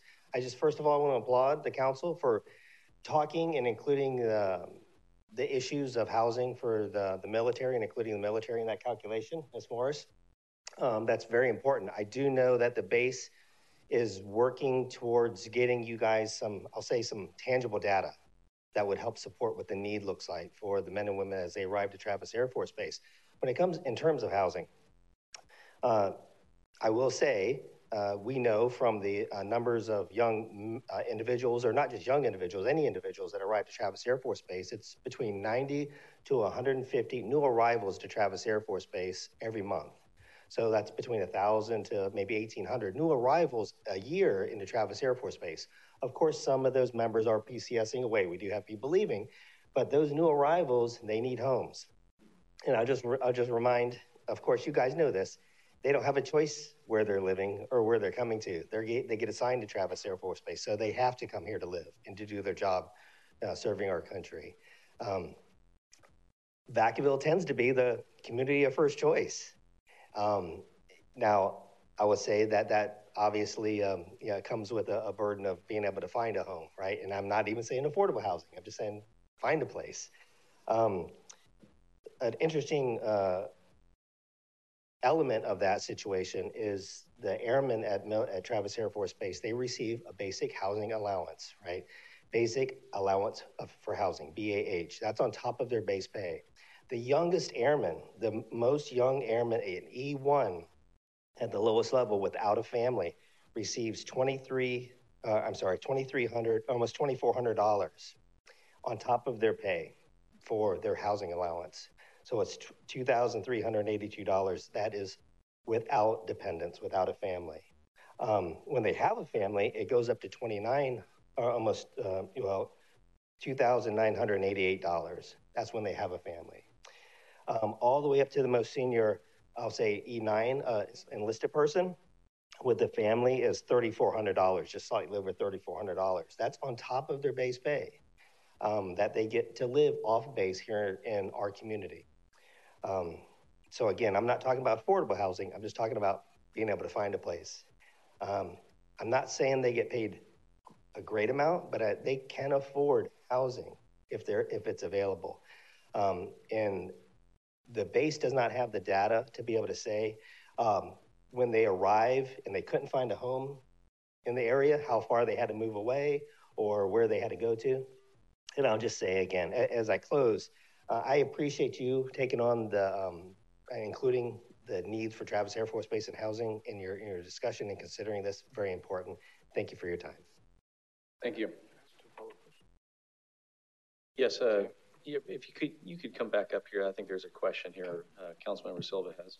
All right, uh, two questions. One, um, is it, uh, is there opportunity for our other council members to get a tour of the existing housing on base? Absolutely. I don't control that, but I can help you do that. And then uh, number two, um, so this came up in a private conversation. So something, that little guy on, tell me, Mike, don't say this publicly, but, but I'm going to. So here we go. Um, so uh, other places with the, the housing allowance, is that typically usually help them meet 100% of the cost of housing? Uh, other other bases, other areas? It is not intended to cover the entire cost of housing, but a, a, military member has a choice of how they use that house, how they use that benefit. Some young airmen will move two airmen into one place, and they'll they still receive the full benefit. Mm. Uh, but is the intention is not to cover the entire cost of housing.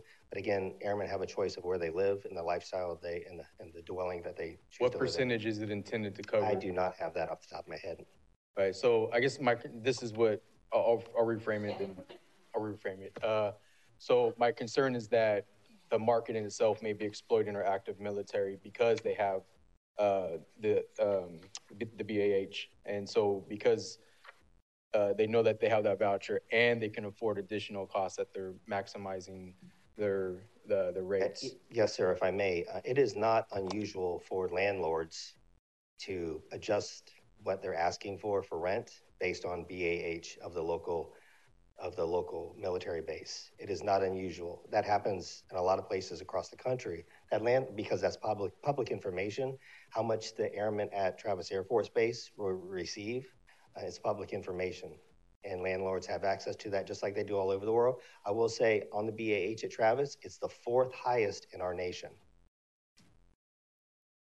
Well, um, kind of uh, quietly infuriates me. And sorry to hear that, but uh, thank you for answering the questions. There's still another question for you. Vice Mayor Wylie. Hello, and I also serve on the TRAF committee. I really enjoy those conversations that we talk about housing. And at one of them, the person from the base talked about the need for more rental housing. So I just wanted to say, if anyone knows anyone who's looking to rent the house, uh, see if we can get that available for military people as well. But my question for you is, um, do you have any notion of how many military people purchase a house in Vacaville versus rent? Because I know in District 6, there are quite a few military people who buy a house or they bought the house last time they were on Travis. So is that information available or do you have any feel for that? Again, um, that would come from the military housing office on Travis Air Force Base. I don't have that information on that that statistic. Um, but you are correct. And I will say, um, once they arrive here and they realize how difficult it is to rent, um, most of them go down the path of purchasing a home because it's a little bit easier actually to purchase the home. And then they hold on to that when they PCS, when they leave, uh, as a rental property. Because when I was walking through the models at Villages of Vanden or whatever it is on Leisure Town Road, he was saying, Oh, you know, all these are sold. And I said, Oh, they are? And he said, yeah, military had bought a great deal of those. So I was surprised, but it is, you know, right by the back gate basically. So Yes, ma'am. thank you. Thank you. Thank you, sir. Else wishing to speak?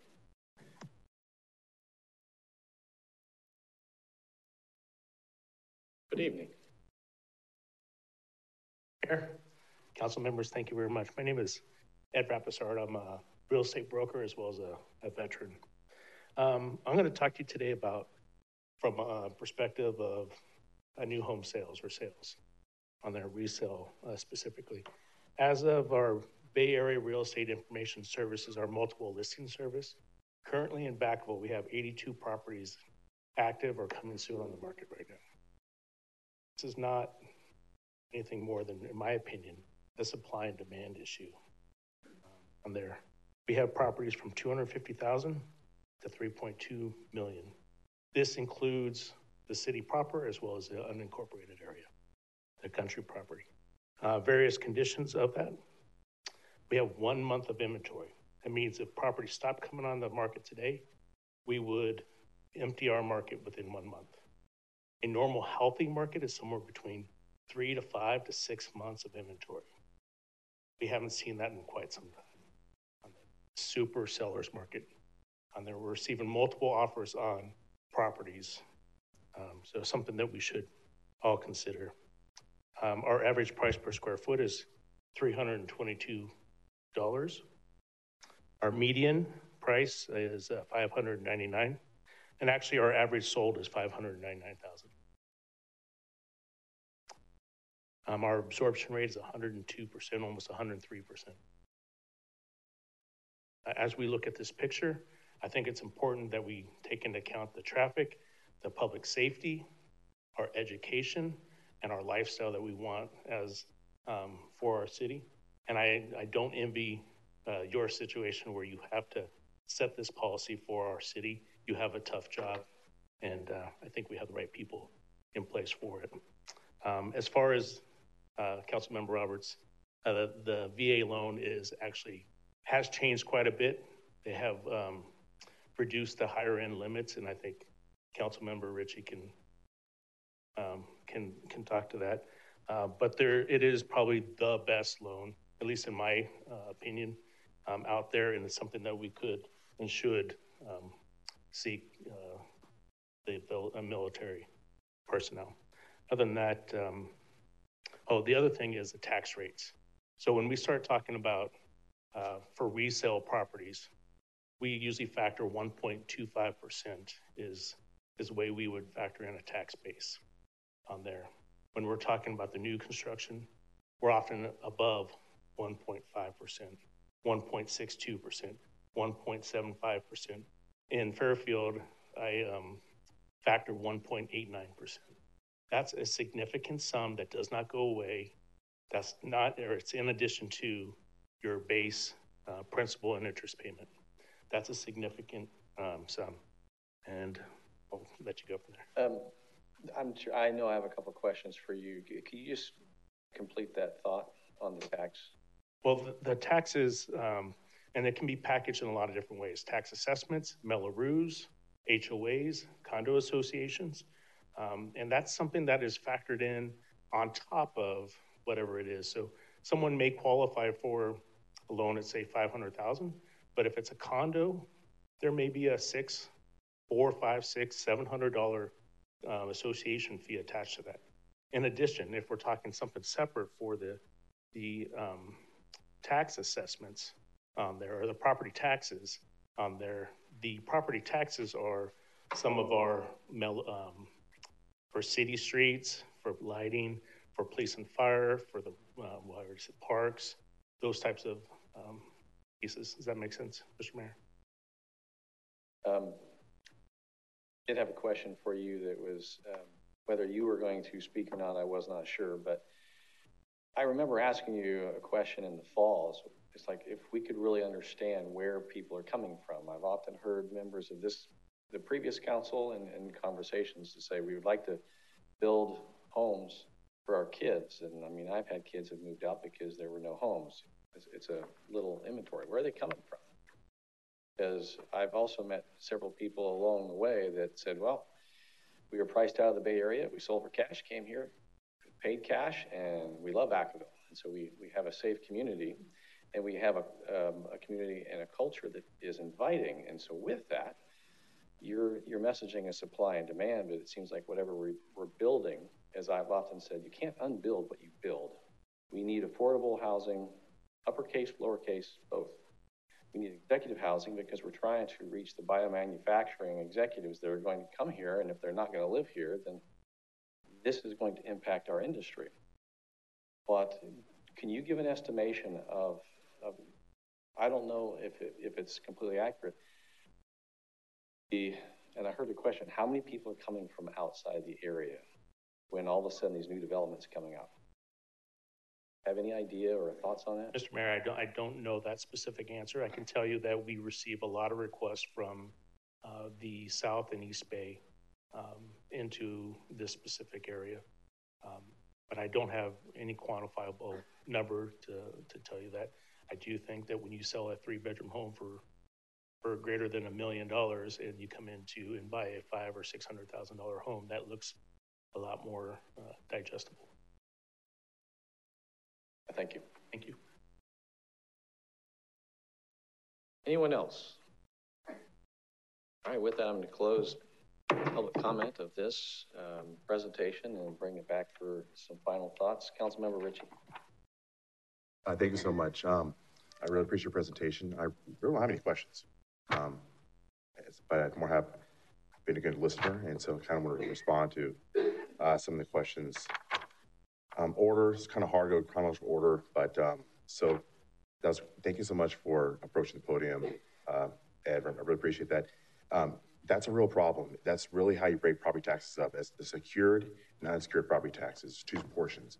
Every time we vote for something, a bond, a measure, lamp light district, those are your unsecured. Your security like, is your, your base prop, prop tax rate of 1%. Everything else past that's an adjustment. So that, that, that will become an issue as we develop in California, in our county. We got to face the fact that, hey, um, like Mello-Roos is an unsecured fee. Um, HOAs, home associations, it's interesting. Those are not a unsecured fee. That's that's another fee, the cost of ownership. That's the hard part about developing um, condos now, because it's not doesn't pencil out the, the keyword. Um, we had the question about the VA. I'll try work in reverse. Um, the VA hasn't done a lot of changes. Uh, it's my fourth presentation. No, I won't call it fourth presentation, but uh, the VA has done a lot of presentations. A lot got swept under the rug with the last two years of COVID. Um, it's like the Blue Water Act it'll, so the old days, every county, 58 counties in California, you had to have a loan limit. And the loan limit was set the VA that if you want to buy above that, 25% of that difference you had to pay out of pocket. Um, they removed that. So now you have veterans that can buy 100% of the VA loan limit for the county. Well, they raised it. So now it's $2 million. So it becomes a problem. So it's, at $2 million, harms in financing. So you don't have the issue of like, oh, they, they gap financing, that's gone. Um, but the affordability of homes is a real feature. Like, I was trying to find a way to tie in, and you did a great job. Like, it's easier to buy sometimes than rent. You know, it's hard to figure out how can we work with developers as a city. What role can we, what lines can we not cross and blur? Where the city's telling private developers how to run their business. We got to figure out how we incentivize them, educate them to maybe take some steps to make living in Vacaville more affordable. You know, it's the, the difference, the problem we see is, you know, we can tie maybe the major developers of condo projects, not condos, apartment projects in Vacaville, to kind of the same standards and guidelines that the GSEs, Fannie Mae, Freddie Mac, and HUD. So you can buy a house and the way they do the ratios should kind of be the same way that someone is affording rent.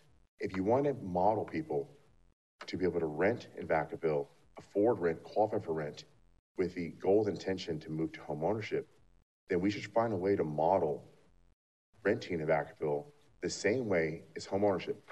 If you go into a, a bank institution and apply for a VA mortgage, I think it's too high. They allow, they'll allow you to use 50% of your gross income to qualify. It's a lot. So there's a high proportion of everyone's bought a home in the last five, 10 years that are above 30%. So that number is very damaging to me. Like the fact that they actually think debt burden for rent and mortgages is high, we're approving everybody above 30% because the issues of housing, because issues of cost. So for them to set a bar that low, to me, that was a big concern when I heard that. Because I know the numbers, you can get the numbers through HUD, HMDA, the Home Mortgage Disclosure Act. It's a lot of data the government um, gets. You can know where people are coming from. When they buy a house in Vacaville, is you look at their previous residence. So there's a lot of ways we can get data to figure out where they're coming from, at what price point do they afford to move to Vacaville, what type of job they had before they came here, because that data has all been collected. Um, I really wish, you know, if we found a way to model renting to Vacaville to owning, we got to realize we can't can't penalize builders and, and owners of these large apartment complexes. So we're going to say, hey, you need to lower your ratios five times is crazy. If someone walks in and they're allowed to use 45% of their monthly income to qualify, if they have good credit history, let them rent. But we can't penalize them if they go to evict the same way if you miss a mortgage payment, you go in a notice of sale and notice of foreclosure. So the problem is if they are like, hey, you want us to make it easier for people to rent, but it's harder to enforce the problems, that's a problem. So we need to make sure that if we're going to make renting easier in Vacaville, we got to align homeownership guidelines, paying on time, timely payment, and if you don't, there's a penalty too. Hey, we'll make it easier to live in Vacaville, reside in rent with the same flow chart to get you kind of trained and modeled to be an owner. But if you mess up, it's the same guidelines. We'll give you notice on 30 days and we'll start the process of eviction. Like, so that's, that's something where if, if I owned a 700 unit, I would want, want to make it harder for me to to utilize and kind of evict somebody. It's harder to evict somebody than actually foreclose. So it, that's why they have such stringent guidelines. So we, it's really a policy issue that we need to address. That's hey, if we want to really reduce the cost to rent in the city, we need to figure out how can we adjust that to give them the power and leverage to in case someone's not a good, good tenant, we can, hey, you need to model the same features and form as a homeowner. You don't pay, you get serviced. You get served and you're out. I think if developers had that same kind of thought that they had the control, they would lower that cost to get in. Not because they'll lower rent, but they'll lower their ratios. Um, the diversification of housing, um, that's important. Uh, we had a conversation already today, and it was interesting. I mentioned the Portofino. You know, we, we looked at pie chart. We had 75% of the pie chart SFR detached. And then we had an array of other stuff. The missing middle something is very important. I mean, the Portofino has kind of two different models of homes. They have the larger attached walls, and they have the shared cluster parking lots we have to create the opportunity to build where it is about density. So there's a few mechanics that we can't control. There's the form mechanics of development. Like it's hard to develop. You have the cost of land, can't control that. We can't control fees, but you have the cost of labor and, and construction, and have the cost of financing. So a lot of the projects throughout the, country have gone silent because land costs have gone up, cost of funds and cost of material, not even labor, cost material. So it's not that we in Vacaville are wrong. We need to be cognizant and aware of the economic mechanics that are making it hard to start the projects until some of those variables come back down the line. You know, no developer is going to build at a loss. So we got to figure out, like, we, we've got to be cognizant and aware of that feature. But the cluster, Portofino has a great example of if we get those kind of those overlapping circles back in line. We need to build where they could have entry level housing as both rent and ownership with, without the thought that they're going to stay there forever. That is their first home. As they progress through the economic and development of empowering them with the better jobs, they will move up. maybe the first home's 900 square feet, 1,100 square feet, they go to 1,500 square feet, they go to 2,000, they will move up. But we have to find a way to incentivize them to build in a manner that it's higher density with the thought that this is for ownership and thought for rent, that we can kind of propel them to want to, to do it. I mean, it's, it's hardest to, it's hardest to look at what we can't control, you know, the ratio of 30% is crazy. Um, it's, it's something that uh, is very frustrating. You know, I, I try to preach all the time at education financial literacy.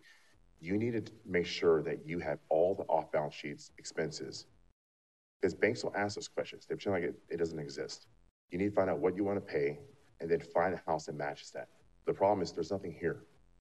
So, I mean, when it comes to the workforce housing, um, there's a lot of opportunities and possibilities to do workforce housing and public-private partnerships that hopefully we can explore and ways in which we can figure out how can we house and how can we incentivize the, the companies coming here to work with the developers to say, hey, maybe you can allot 25% of your development to these companies if we help pay for certain cost and maybe some of some of the development is master planned to have kind of that is a big trend through CAR, California Social Realtors.